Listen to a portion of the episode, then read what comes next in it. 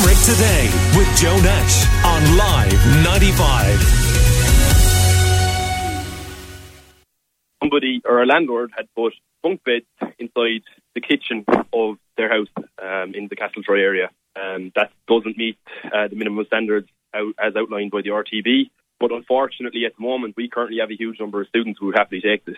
Um, so two beds, yeah, a bunk bed inside the kitchen of a house, about three foot away from uh, the cooker and the other kitchen appliances. So, yeah, very, very dangerous, as you can imagine. There was a bathroom, uh, there was, an, I suppose, an ensuite. I'd imagine it was actually a bathroom before that was just off the kitchen, but it was, yeah, right right beside the bed as well. There was also um, two bedrooms upstairs, I believe.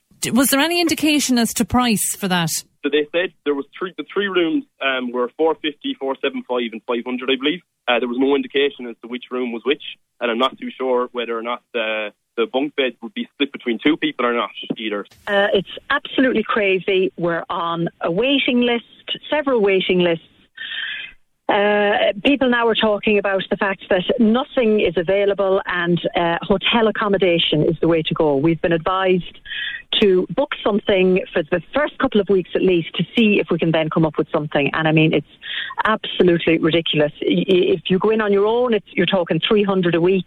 If you can find somebody to go with you, it's, it's half of that. But it's very stressful for the kids as well because it's already tough on them and now they don't know where they're going to be or will they have accommodation and it's been a total nightmare. Yeah, we've been chatting on the show over more than a week now about the issue of lack of accommodation for students here in Limerick and indeed antisocial behaviour by some students. And taxi driver Anthony has got in touch with us and he's on the line right now. Good morning to you, Anthony. How are you doing? Uh, good morning, Joe. Good morning, listeners. So you've interacted with students uh, over many years, haven't you? Um, uh, what's your experience been? Uh, thanks much, Joe. Yes, I've been uh, doing the taxi business there for numerous years in Limerick there, and I've dealt with the students for quite some time there. Uh, in general, students are okay, Joe. It's um, when they get together after a few drinks, and uh, that's the main problem. But they're not alone there. They're, most most people are like that anyway. Um, but what I'm t- saying there, I'm not really here to talk about, speak about the students and uh, the, their general behaviour. Well, well, hang on now. Before you get to your next point, I want to ask you about that because taxi yes. drivers have a unique perspective on this sort of thing. Because when lots of us are asleep in our beds, you and your colleagues are out there in the nightlife. And that nightlife is not always, but often at certain points of the year, occupied by students. And one of the things that has been said to us over the last few days is that the behaviour of students, not all, but a significant minority, has deteriorated significantly over the last decade. I, I agree with that, Joe. There's no doubt about that. Because as I said, when I started in the industry there numerous years ago, it, it was it was generally they were accepting you were accepting of their behaviour. But in the last numerous years that they, have deteriorated. Now, I, I, not alone is, is allowed. They're allowed to get away with what they're doing. That's the, the issue, you see. And is it uh, deteriorated in terms of rudeness towards taxi drivers? Is it more what you see out and about? Uh, well, it would be. I, am not too bad, Joe. I, am well able to deal with them, well able yes. to handle them, and uh, I see through it all to speak to them and talk to them and, and calm them down. And uh, but in, in, general, they are. It's just you're you're just dealing with a different era of people, and uh, respect seems to go out the window. There was uh, a lot of them there, and especially late at night there when there was a few drinks in them, they can become a bit a bit aggressive. But right. in general, the ninety nine percent of the students there are they're fairly okay they're fairly okay. They, but, but the part that I don't quite get about this is, you know, you, have said that, and others have said that to us as well. You know, ninety nine percent of them are fairly okay, but we are getting real anger this year, and it, it's it's at a higher level than we would normally expect about the behaviour of students in parts of Limerick and particularly Castletroy. So why is that? Well, the, the issue with Castletroy is uh, university, LIT, and RAI, they all they're all in the same business of educating people. But from what I can see, Joe, is that they're they're putting great emphasis on providing facilities around these campuses. Okay, uh, lecture halls, you know, the sports facilities and so forth. Okay, we know we need them, but their first emphasis should have been on accommodation. It's, it's, we're, we're, you know, it, these are the people that are supposed to be educating our future brain boxes in the country to run the systems and run the country. But unfortunately, they're not starting correctly. Uh, uh, back in the beginning, I, can remember that, that I think there's eight facilities, uh, eight campuses outside in um, student accommodation outside in the LI, or sorry, the UL there. But the last one of those was built, as far as I know, would have been the likes of Troy Village or in Villa. Now they're all over ten years old. Now the student population in Limerick has grown exponentially over those years, but the accommodation has not grown. So you what, know, so what are you saying? Are you saying then that those um, on uh, campus accommodation blocks are well run?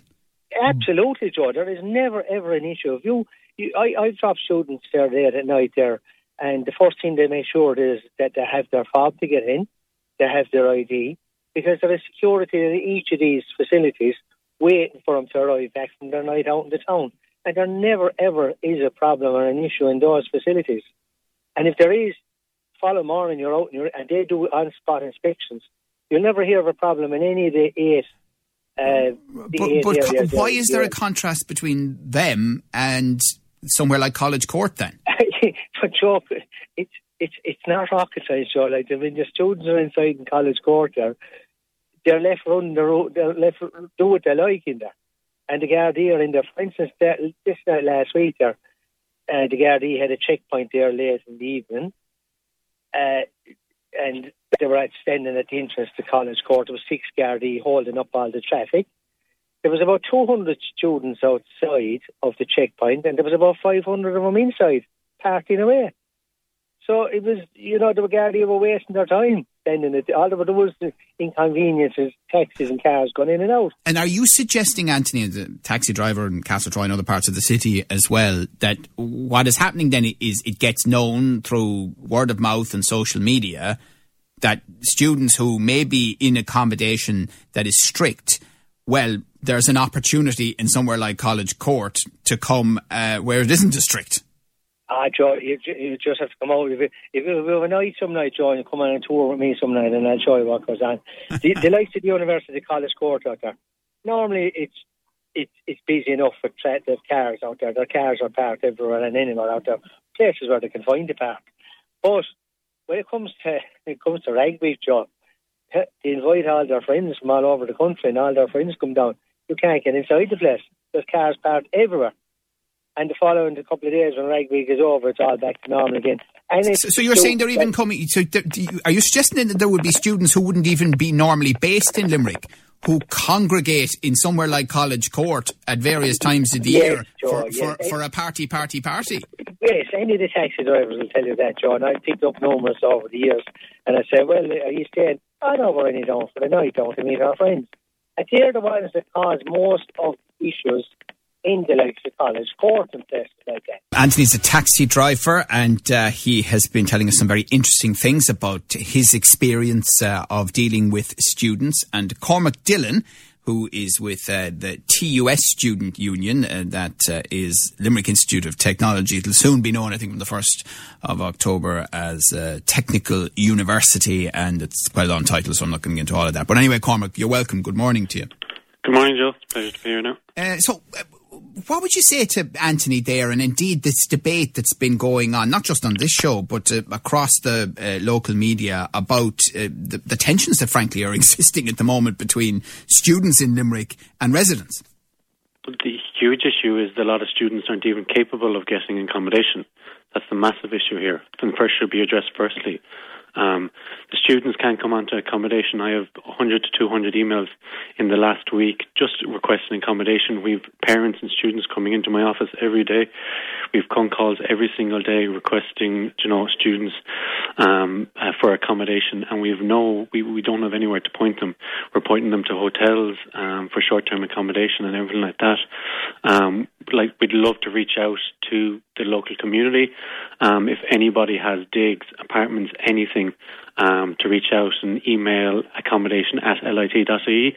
Um, anything that can, at all that can be a uh, little box bedroom or anything. Students are now having to defer. They don't have the access to the education, um, and that's the main problem here. We can talk about students and the tensions and everything like that, but there is a huge number of students that don't even get that opportunity. But is part of your problem, frankly, Cormac, that there is a reputational issue with students at the moment, and that is probably putting some people off putting their hand up to accommodate them? It's not just that, it's also COVID has affected it, the housing crisis has affected it. It's a perfect storm this year. Uh, and there's a lot, a huge majority. Also, as was well, touched on, are you underplaying the reputational issues or not? I'm not underplaying the reputational. Well, then answer issues. answer my question on it then. So the situation right now is students have to go into off-campus accommodation because, as as was previously said by your previous um, the taxi driver, I can't remember his name. Anthony. Forgive me, Anthony. That the on-campus accommodation is good and it is um, it's reliable out in UL. LIT has no on-campus accommodation. Niall Collins was on yesterday and he stated that under the TU Act that new TUs would be able to borrow. But Minister Harris was on Tipp FM previously a couple of weeks ago and stated that he's trying to work with the finance and uh, public expenditure minister to bend the rules. So that currently the TUs have no ability, so IOTs have no ability to borrow money to create an environment yeah. Where students can come on campus and stay in accommodation, on campus accommodation where they are acting in appropriate behaviour, as Anthony has said. Right, um, Anthony. I mean, what would you say to to that? Um, and, and you know the the challenges the students have, the fact that they just can't find accommodation in Limerick this year. Many of them.